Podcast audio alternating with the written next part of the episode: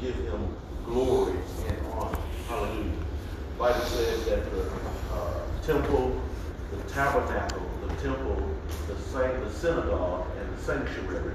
Amen. Let me start that over. The tabernacle, amen, which Moses did erected in the wilderness. It was portable. They would put it up and take it down and march on. Amen. Hallelujah. Let me understand that there was the time when God's people worshiped in the temple. Amen. Amen. And then in the New Testament, we see that they worshiped in the synagogue, and now we are worshiping in sanctuary. And all of those are places, uh, the Bible says, where God will meet his people. Hallelujah. And as we come today, man, we want to be able to uh, give word, to be able to encourage you. Uh, but sometimes, hallelujah, sometimes encouragement is not fun. Amen. When we use the word encourage, uh, we think that is always going to uh, leave you uh, in a positive state. But what I have to share with you today, I pray that it would leave you in a positive state because I want to share this with you today so that you may understand what is going on in the world today. Hallelujah. That we won't uh, live in this time but miss the significance and the ramifications of this time. Amen. Because we're living in a very, very peculiar time. And the Bible actually says that there will become perilous times. Amen. And we're living in those times right now. And I think that is our duty uh, as the pastors, the bishops, uh, the church leaders, the elders, the deacons. I do believe that it is our, our duty that we would be able to enlighten God's people on what's going on throughout certain periods of time. And the words that I speak uh, are prophetic words. Hallelujah. Not prophetic uh, in such a way to where they come to my mind out of nowhere. They're prophetic in such a way to where I'm reading scripture and I'm able to coincide what's happening in society to the pages and the words that we read in our Bible. And what has become very, very dismaying to me is that pastors and bishops and preachers read their Bibles and then we will we'll even read the scripture, but we'll preach something else.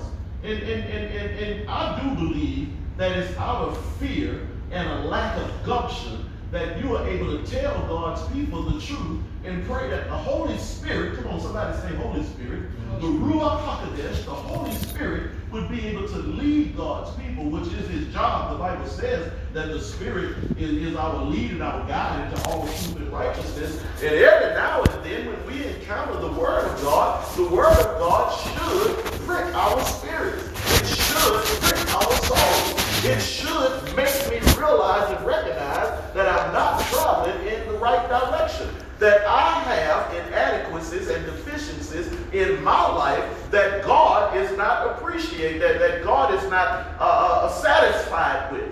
So I want to be able to uh, use the Bible, hallelujah, and, and I want to encourage every preacher and every pastor as you preach your word, preach from the Bible, hallelujah. Matter of fact, thank you, Holy Ghost, thank you, Ruach HaKodesh. When you vote, vote the Bible. I ain't going to tell you who to vote for, but I'm going to tell you what to vote for. And you need to vote the Bible. Well, preacher, we got to pick the lesser of two evils. No, you don't, because you're still picking evil. Don't pick less evil, pick no evil. Hallelujah. Amen. So, what does that say? What that says is, as God's people, we have to be uh, able uh, to have intestinal fortitude enough to be able to stand on God's word knowing that God has our back. Amen. Knowing that God is still in charge. Hallelujah. Knowing that God is the one who's perfect. God is the one who's altogether lovely. And we have to be able to stand on his word. And I want to show you some stuff today scripture. I'm going to stick with the scriptures. And we have to be able to live in such a way to where we uh, uh, make scripture applicable in every part of our life. Not just in church. And too many Christians, you only want to say what God says in church. What a bad thing about that. Most of us are only in church about two, three hours a week. so the rest of the time, you're doing what you feel like doing, what the world dictates you to do. But I am here this morning to encourage and admonish you to stand on God's word. Somebody say, stand on God's word. Stand and you know when you're standing on God's word because it's tough. Hallelujah. It's easy to go along with what everybody else is doing. That's easy. You'll be liked, you'll get pats on the back, you'll get nice little uh, messages on Facebook. Hallelujah. But when you're standing on the word of God, ain't nothing, no, ain't nothing nice about it. Come on, let's go and get to the scripture. Y'all ready? Amen. I want to use for a subject this morning a cold hard fact about ministry. I want to share with you today a cold hard fact about ministry, about Christianity, about the church. Let me, oh, oh Lord. Okay, the Spirit say leave that alone. Don't, don't get into that. But when you when you use the words the church, and you talk about the church, I pray that you would go to your Bible and look at the New Testament church. The ecclesia is the Greek word that's used there. God's called out ones.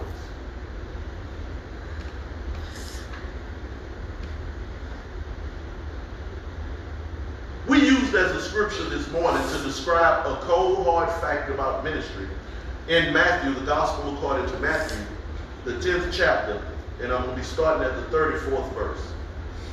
The Gospel according to Matthew, the 10th chapter, and I'm going to be starting at the 34th verse. I'm going to use a lot of it, but that's our main text today. The Bible says in Matthew chapter 10, I want to start at verse 34. He says, Think not that I have come to send peace on earth.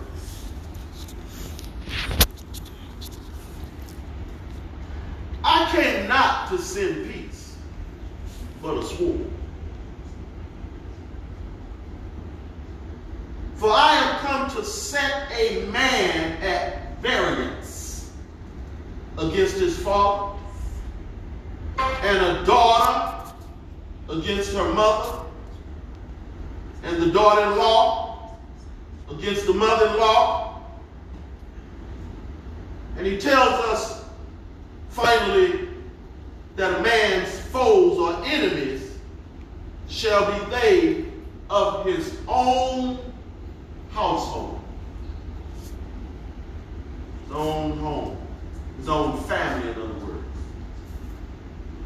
Because specifically, this word uh, household doesn't so much pertain to your individual house as much as talking about uh, the Jewish people and the Israelite people in their uh, family tribes.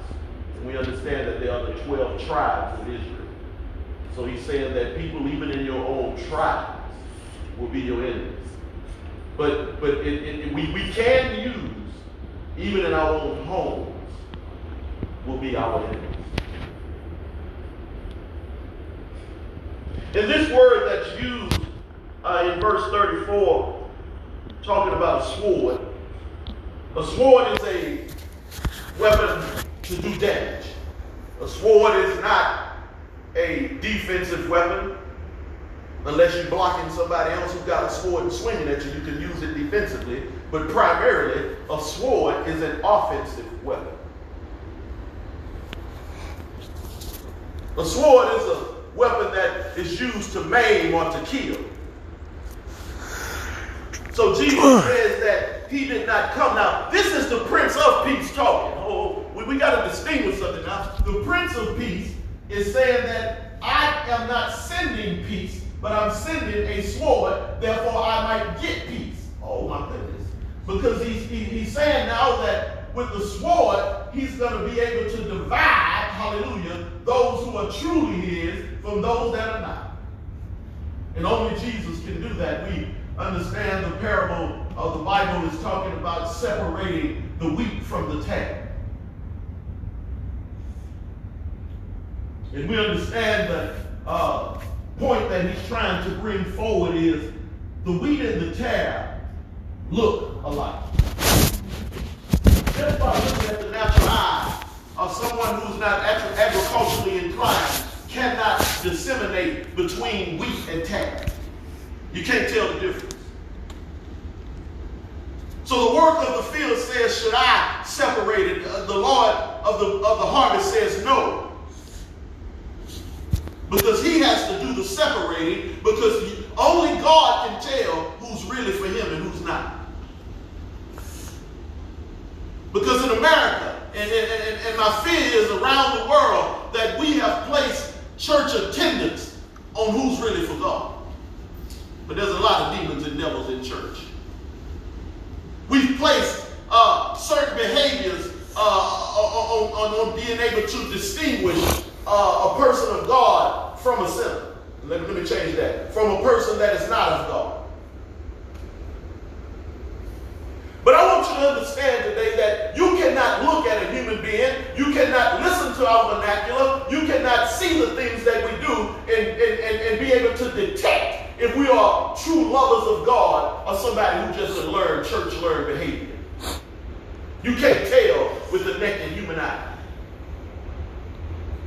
So when it comes to the wheat and the tare, uh, God says, I'm the only one that can do it because you understand that what the farmer did is he went in with the pitchfork and he began to throw the wheat in the air.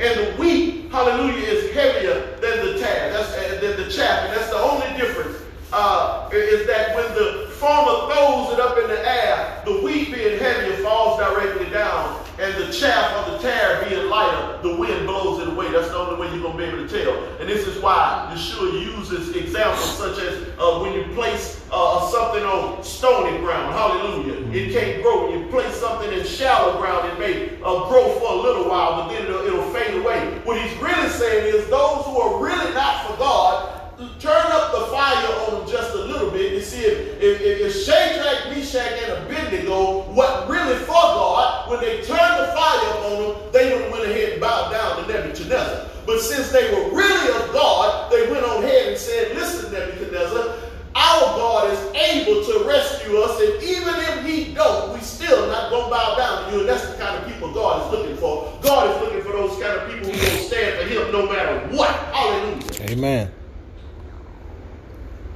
We got to stand for God. We know we can't vote uh, in this presidential election uh, for the current president. But that also doesn't necessarily mean that you got to go down there and vote for his opponent. Because the lesser of the two evils is still evil. And I think an educated person uh, or somebody who really wanted to make a, a, a knowledgeable decision on, on who they want to vote for, I think that you should go read up on, on the opponent's history.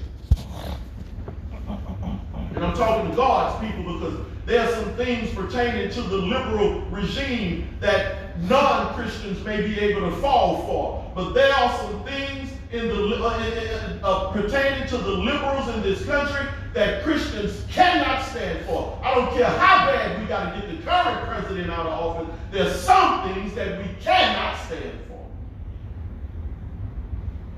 So God, God may very well, in this election, God may very well be tested Are you going to stand on his word.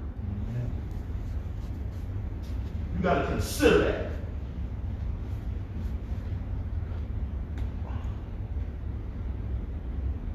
So this word sword is a word where the Prince of Peace. Ask yourself, what is the Prince of Peace doing with a sword? Then he says in verse 35, he says, For I have come to set a man at variance. And I want to make you understand that this word variance is only used one time in the New Testament.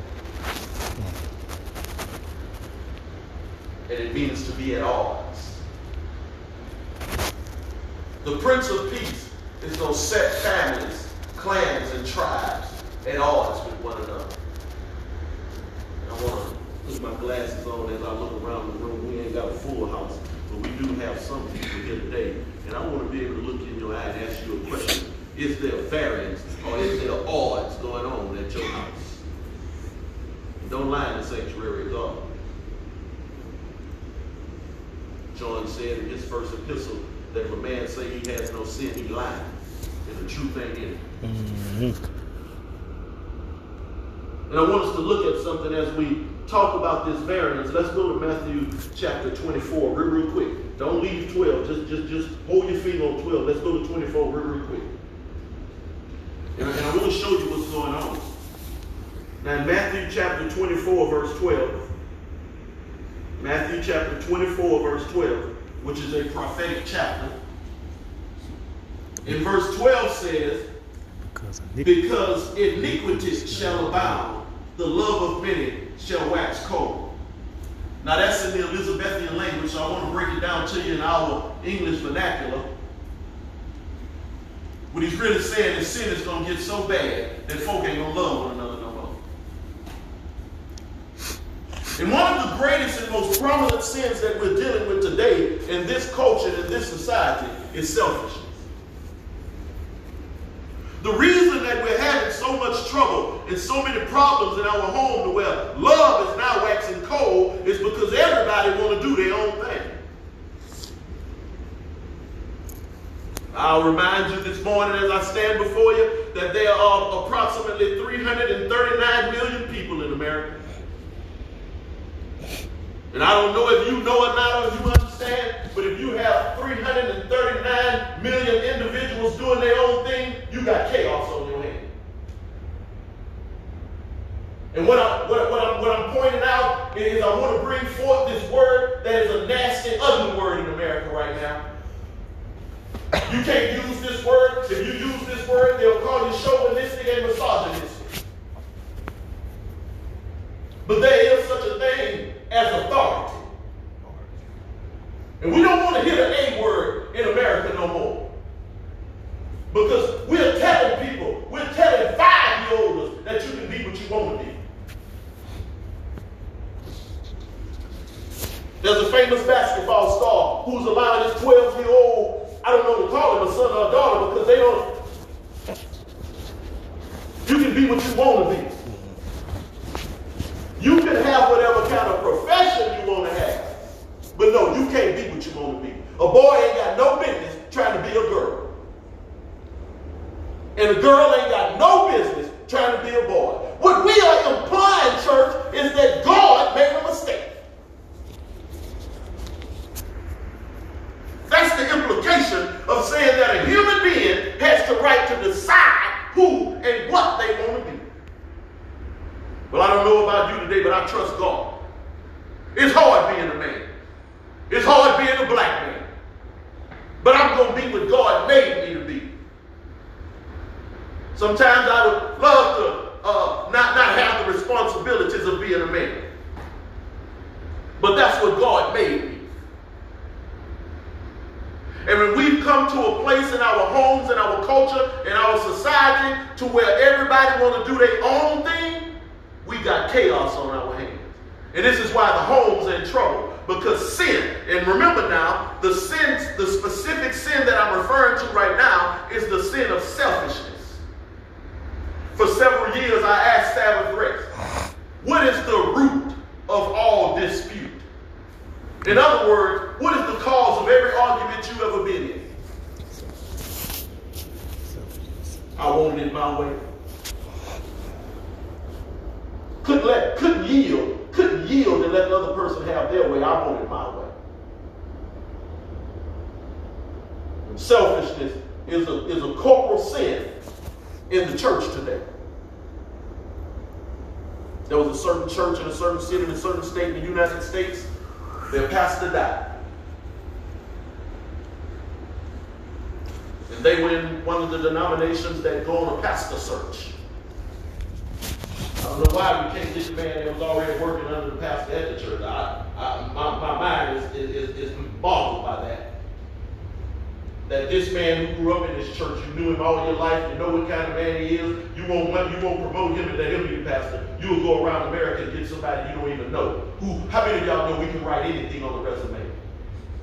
I can make myself look good to anybody for a, a 30 minute interview. And you get that rascal down here and they find out all kind of stuff about it, but it's too late. You got it. And while this church was in the process of looking for a pastor, actually they, they had found the pastor. They, they hired the pastor. They, they hired the pastor. They hired the pastor.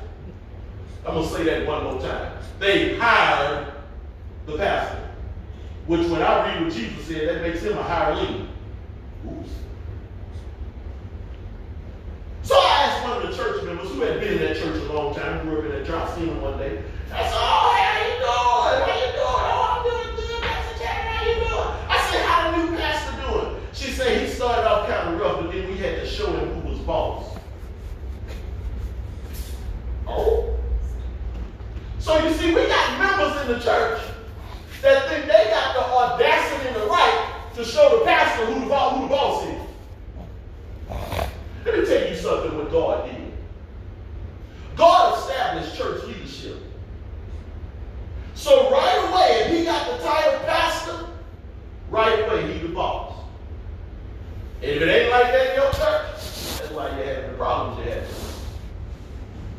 Because selfishness has taken over, not only in that church, but in many others.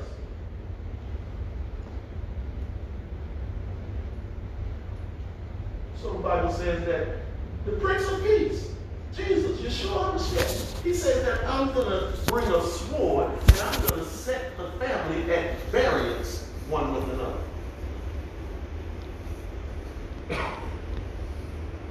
Finishing that 35th verse, he says, and uh, uh, a man is going to be at variance against his father and the daughter against the mother.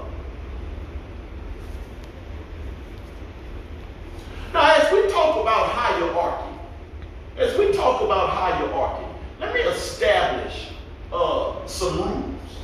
And that's another word that people don't like in America no more. Rules. In the home, y'all know it's gonna sound chauvinistic. I, I know. I, I'll, I'll accept that title. People call me chauvinistic. I accept that. I don't call myself chauvinistic. I call myself old school.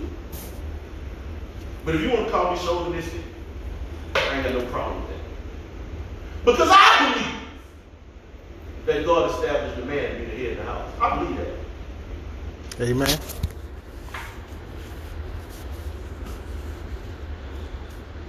I met uh, Pastor Mayo a few years ago since we've been at, at Sabbath Rest. I met Pastor Mayo. One of the first things Pastor Mayo said, we still kind of say today, anything with two heads is a demon. So no, you can't have two heads. You can have a head and a head assistant. Hallelujah. Amen. But you can't have two heads. So in the home, if daddy is the head of the home, mama can't be the head. The children show can't be the head. Amen. But that's what we got going on. Amen. That's what we got going on. And you wonder why your house is in chaos. We are now living our lives, even God's people. I'm not talking to unsaved folk. I'm talking to Christians. I'm talking to folk who go to church. I'm talking to saved folk. We have adopted the world's way of thinking. That's why the Bible says, leave not to your own understanding. It's going to put you in the world. So as we talk about a hierarchy, watch this now, watch this. There are some managers or bosses on the job that employ employees don't want to listen to. They need a new job. Amen. Amen. We have to come to the fact that there has to be something or somebody in our lives that we are held responsible and accountable to. And primarily, that entity or that individual is God.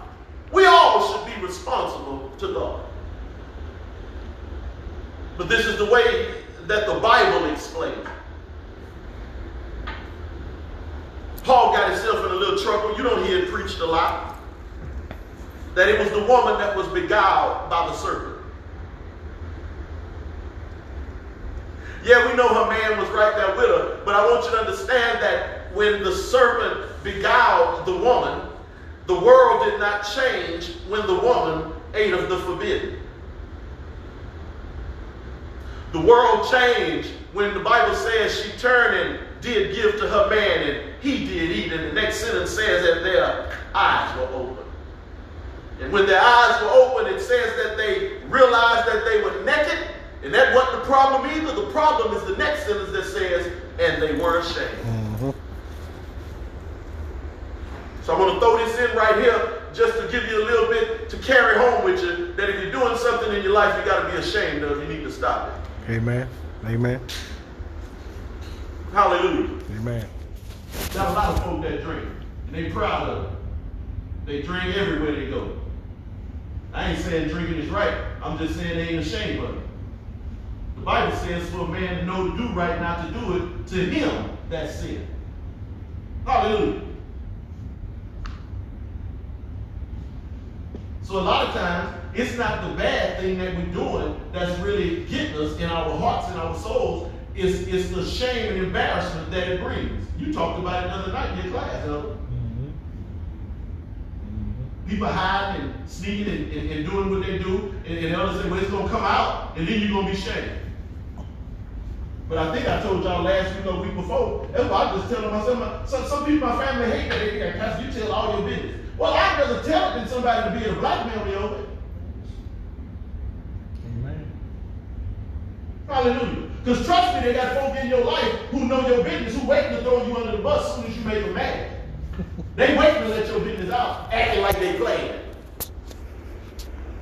We all know somebody like that. We all got somebody in our life like that. You mess around and let them know something that you're doing in your life, and they can't wait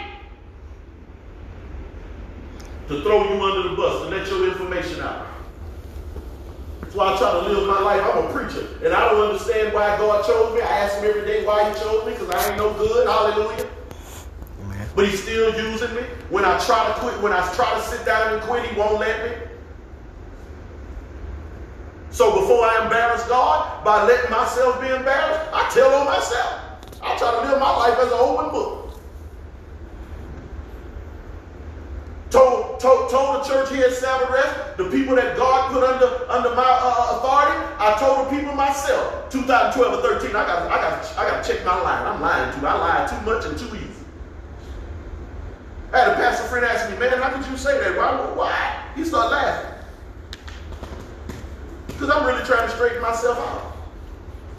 I'm really trying to let the Holy Spirit uh, uh, uh fix me. Amen. So we got too much selfishness going on in the home. We got too much selfishness going on in our communities. The Bible says, watch this. The Bible says that we should follow, uh, that we should put ourselves under the submission of authorities. Watch this. Whether they are good or mean. That's what the Bible says. Read it for yourself. Listen to me carefully. He says, put yourself under submission of authority whether they are good or whether they are bad. Y'all not catching me. I'm trying to teach you something right here and now about how we live today. Put yourself, they got folk don't want to call him their president. You ain't got to call him your president. He the president. You ain't got to like it. You ain't got to listen to what he say. He the president. And we need to submit ourselves under his authority. Hallelujah. I ain't saying listen to what he said. I say submit yourself under his authority. Because God put him there. The Bible tells me that, that it's God who, who guides the hearts of kings, of men in authority. And I've explained this as well as I can. And I'm going to reiterate it again today. Sometimes God allows bad leadership to show the people something. Sometimes God allows bad leadership. He'll put some idiot in a powerful position to show the people of the land something. Mm-hmm. And I believe that's what we're dealing with today. I believe it deep down in my soul. God is trying to show us something. And what I believe is he's trying to show us us. Okay, you want to be ignorant, and arrogant, and stupid, and uh, uh, uh selfish? narcissistic. You want to be all that? Okay, I'm going to give you a leader that's like that. And we see it in the Bible many times. Hallelujah. Let me, let me, let me go ahead and go on. Let me go on. Amen. Amen. So he says now that daughter will be against mother and daughter-in-law against mother-in-law. He says you're going to find out that your enemies, a man foes, the King James use, which means his enemy shall be those of your own household. So if we need to be able to deal with this fact about ministry,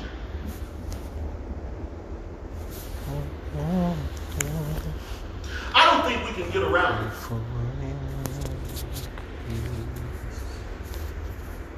The Bible says that the kingdom of heaven is suffering violence, and violent men are taking it by force. And while the church is sitting around singing songs, building buildings, there's folk dying out there in the world. There's unsaved folk that we're not even trying to reach. Let me tell you something. If your church don't believe in outreach or evangelism, you're not a church at all. Amen. If all you doing is sitting in there with folk that's already saved, uh, that's like feeding a full person. You already full. You already ate breakfast and lunch and dinner, and you will go over somebody else's house and eat. You full already. And that's what some churches doing. You're not out trying to reach nobody new. You're not out trying to seek and save that which is lost. Amen. You only want to come together with the folk you already know not going to kill you. Because when you take this word out into that world, it's a possibility somebody might get offended. But we want to stay on safe ground. We don't want to offend nobody. Let me see if this is, let, me, let me see if Jesus offended anybody. Let, let, let, let's do a litmus test real quick. Did Jesus ever offend anybody? Yes. He said, if your right hand sinning, cut it off. You, Mhm. th- you don't think that's offensive? Mm-hmm. Say if it's your eye that's sinning, pluck it out. Because he says it's better that you make it into heaven maimed than to go to hell whole. I'm paraphrasing. So sin is that I'm trying to be like Jesus. Every now and then, I got to take the chance of telling somebody the truth about their life pertaining to the Word of God and, and, and I, I can take a chance at offending somebody, but maybe their soul might be saved. But if all I'm doing is walking around teaching and preaching these little old nice messages, making everybody feel good about themselves, that ain't what, Yeshua- what Yeshua did. If you want to know if you're being like Jesus, Read the Bible.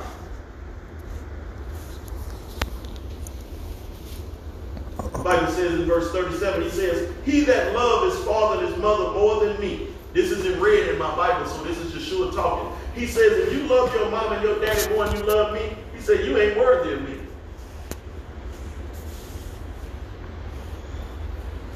Let's go to uh let, let, us go to 1 Corinthians chapter 7 real quick.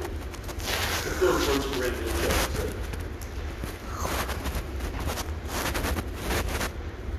Jesus said, if you love other people, if you love people, he used the example of mom and dad. But I'm going to tell you, if you love anybody, your friend, your bestie,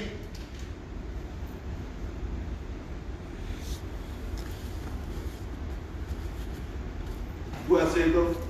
First Corinthians 7. Let me find my spot real quick. All right, let's start at verse 32. 1 Corinthians chapter 7, verse 32. Let me give you time to get there. Let me show you something. The pe- pe- people like to say the Bible contradicts itself. I say if you know how to read it, it, it proves itself. But sometimes people read contradictory statements, but it's an unsaved person they talking about. so it makes it seem like it's contradicting itself. But Jesus ain't never said that opposite. Paul ain't never said that opposite, but something he already said. Verse 32. Everybody ready? 1 Corinthians 7 32. The Bible says, But I would have you without carefulness. He that is unmarried, he can care about the things that belong to the Lord, how he may please the Lord. Verse 33 says, But the one that's married, he got to care about the things of the world, how he going to please his wife. And then it goes on and it switches it up. You see, so what Paul is trying to do is reiterate what Yeshua is saying that if you love people more than you love him, he says when we was in Matthew, he says that he, you, you have no part with him. So some people can't handle the fact that you love God more than you love him. Mm.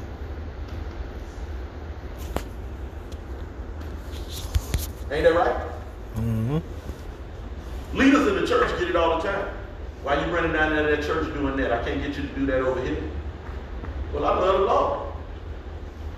Why you always running down there to that church? Every time, every time pastor say something, every time the door's open, you gotta go run down there. Well, we love the Lord. And I mean, and, and, and if we're gonna teach what the Bible say, that's what I'm trying to do. I'm just simply trying to teach what the Bible say. The Bible is saying you got to love God and His Son and the Holy Ghost first. Amen. Now listen. How do you know when you're in love? To the young people. How do you know when you're in love? We old. I can tell you how I know when I'm in love. It's very, it's very simple. Because that's all you think about. That's all you want to do. And that's the only person you want to be with. I'd rather hang with my girl than eat. I'd rather hang with my gal than go to the game. When you in love, you know what I'm saying? Come on now. Amen. So you know when you love the Lord. you can't listen. Okay, ain't nobody gonna like this, but it's just the truth, and I'm gonna say it anyway. The Holy Spirit told me to say it. If you can just find any reason you gonna come to church sometime, you gonna come and you feel like you that ain't love.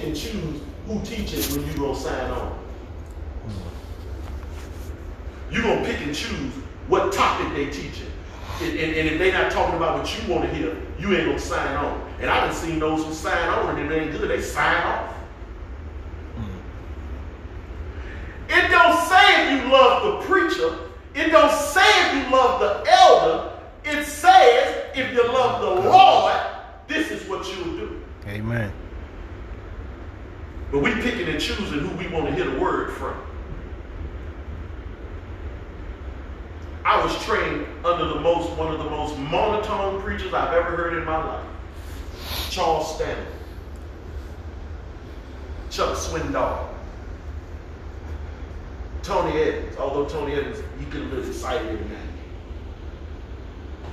But if you can't listen to somebody just teach the word monotone at one level, with all the excitement, with all the hoopla, with all the humming, put some music to it, doc. It's the word of God that has the power. Do you really love God? This just some cold hard facts about ministry. And Jesus, Jesus said, okay, I want to know who really on my side. So what I'm going to do is I'm going to come in with a sword And I'm going to see when I swing the sword who go on the right side, who go on the left side. Jesus, told, there was a parable that the Lord himself told. He says, when I come again, I'm going to separate y'all, the sheep from the goat. He said, the sheep I'm going to put on my right hand side. The goat I'm going to put on my left hand side. They was like, hold up, Lord. Why are you going to do that? He said, when I was hungry, you fed me. When I was thirsty, you gave me drink. When I was naked, you clothed me. When I was in bounds, you visited me. They was like, Jesus, we ain't never seen you like that. He said, the point is, is how you treat the rest of my brothers is really how you treat and feel about me. I'm gonna, I'm gonna let us, I'm gonna let us, I'm gonna let us saturate and marinate on that for a minute. Because too many Christians, and, and I, I, I wanna, I wanna uh, make you feel okay. One good thing, I ain't talking about nobody in this room.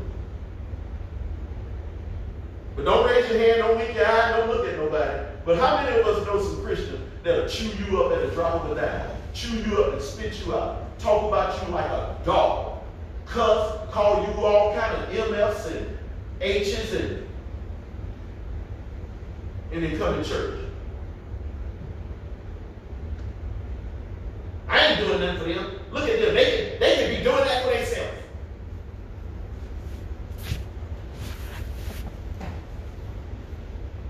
Jesus said that when we do it, the, the, the term that he used is when you do it for the least of these, my brothers. In other words, he said we got to be able to go and help those who really don't even deserve it. Hallelujah. The least of them. The sword has been bought, y'all. If you're not paying attention to the society we're living in, and so many of us not, so many of us living in homes where people don't even talk to each other.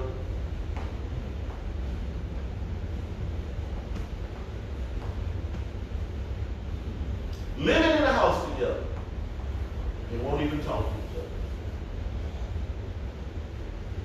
The a house together, won't even.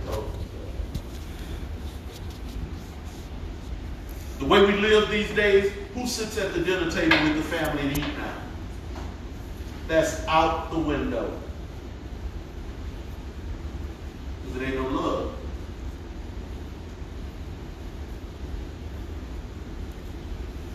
And if we're not careful as God's people, we'll find ourselves living just like the rest of society.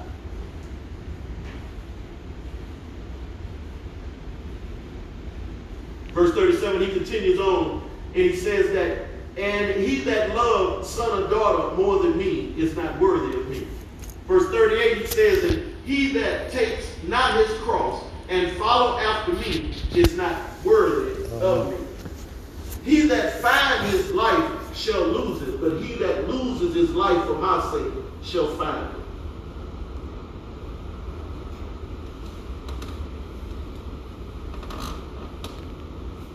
The cold hard fact about ministry is, and the church has done an awful job of teaching this these days, is that as a Christian you will be persecuted. When you really a follower of Yeshua HaMashiach, Jesus Christ the Messiah, and you're not being talked about and you're not being persecuted, I submit today you're not doing it right. Amen. They didn't kill Jesus because they thought he was a nice guy. They didn't kill Jesus because they liked him or they loved him. They killed Jesus because he was in their business. Matter of fact, if you remember correctly, it was right after him and Judas had that conversation about the woman putting that expensive oil on Jesus. And Judas pretending that he cares for the poor, Judas says that could have been sold and the money could have been used on the poor. Jesus says, You're not worried about the poor, you thief. Right there is when the Bible says that Judas got up and the devil entered him and he betrayed Jesus. Because Jesus told him the truth about himself. I mean, if you remember why they killed John the Baptist. John the Baptist stood outside Herod's window for weeks, proclaiming that the king was wrong because the king was sleeping with his brother's wife. So the opportunity came up for the king to behead John the Baptist. Why? Because he stood outside his window and told him about himself. And elder, I think this is why the preaching method has changed. Because folk understood, old preachers understood, that you may not be liked. Old preachers understood that when it's your job to stand before a folk and tell them about the inadequacies in their lives, that people will get, become angry and mad. And they will begin to plot to kill you. So I think the method of ministry has changed to where now we just go tell the people all the good stuff about them. And everybody got something good about them. Believe it or not, Charles Manson got something good about him. You have to ask his mama to find out what it is. But everybody got something good about him. But one thing that I found out is that everybody got something bad about him. The Bible says there's not one that is righteous. No, not one. And it's the preacher's job, it's the prophet specifically, it's the prophet's job to come and tell the people. When I read scripture, not when I go to church these days, but when I read the Bible, not what I'm hearing prophets these days say, but when I read the Bible, every prophet I see in the Bible telling the people, this is what God says, you're doing wrong, you better straighten up, or he gonna get you. I'm paraphrasing.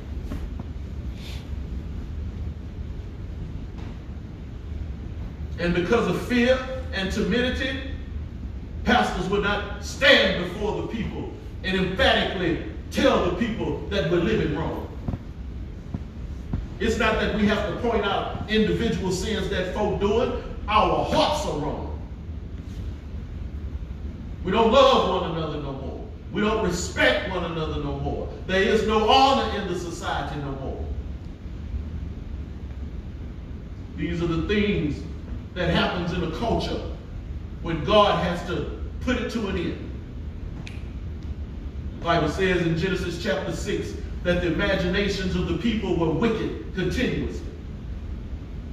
And God told Noah to build a boat. I don't know if you remember, but down in Sodom and Gomorrah, the Bible says that all the men wanted to have sex with the angels. God put an end to Sodom and Gomorrah because the people's hearts, their minds, had become wicked continuously. So, my simple admonishment today to the church, to the people of God, is that we would learn how to love one another. That we would learn how to respect and show honor towards one another. You can look at the way we drive on the road that we have no respect, no honor, and no love for one another. Won't even let somebody in. Will cut people off. Hallelujah. Speed up so folk can't get in front of you. Hallelujah. Amen. These are simple ways to check your heart. We're looking for the real big grand things. Well, let me buy somebody something. Sometimes you need to keep your money in your pocket and buy, don't buy nobody nothing and show somebody some genuine love. Show somebody some genuine honor, some genuine respect.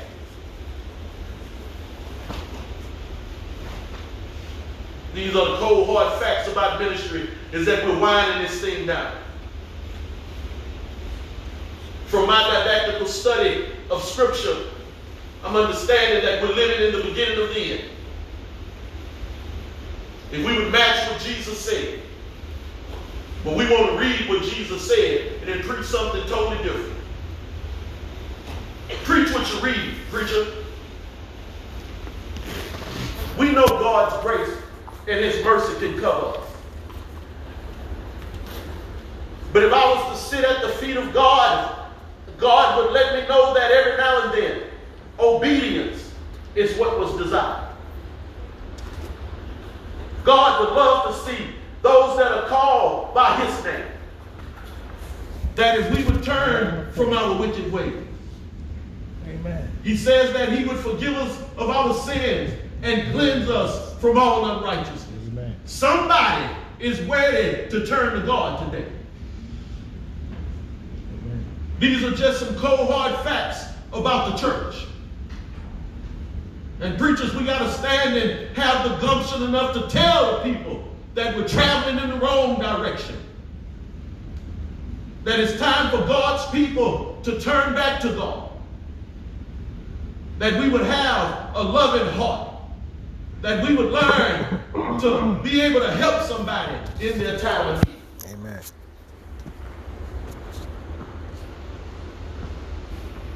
So as we talk about variance in the home, I want you to become an army of one today. Amen. Don't allow the argument to come up.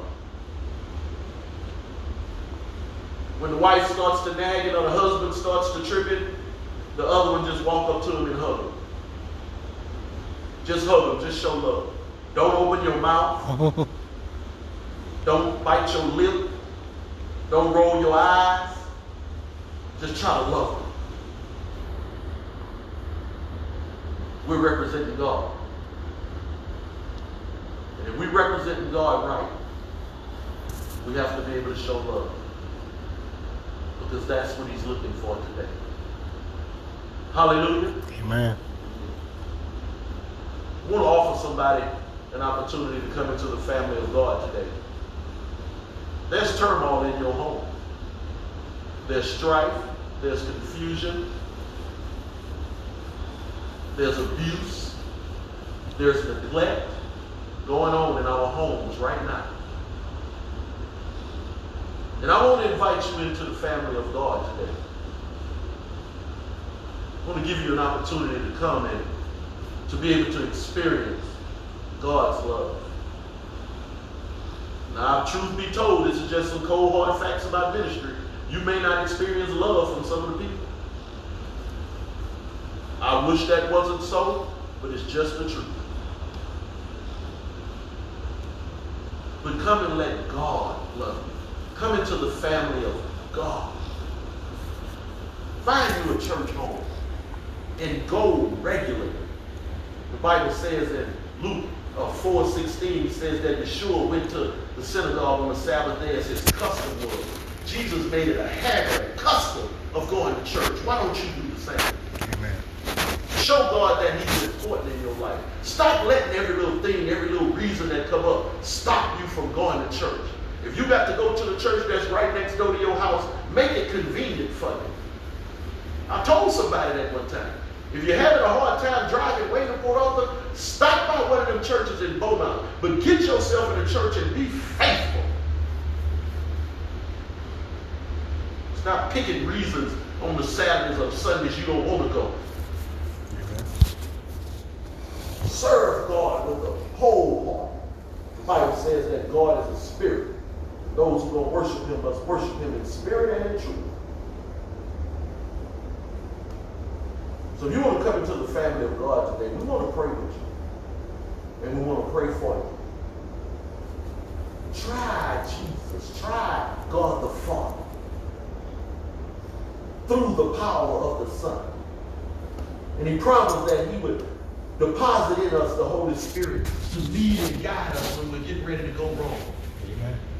Listen to that still small voice. Let us pray. Father, it is in the wonderful name of Jesus that we come. God, we thank you for this day. And God, we ask right now, there may be someone out there, God, who needs you in their life. Not that we may get new houses, new cars, or money. God, we need you for salvation. God, we need you that we may be able to live a peaceful life on this earth. So if there's one out there, God is standing with open arms. As the Bible says, he's standing with the outstretched hand, reaching out to his people. So come today if that's you. Come today and allow God to help you deal with the frustrations, the stresses, and the anxieties of life. We thank you, Father. We know somebody's coming right now. We know that somebody needs you right now, God.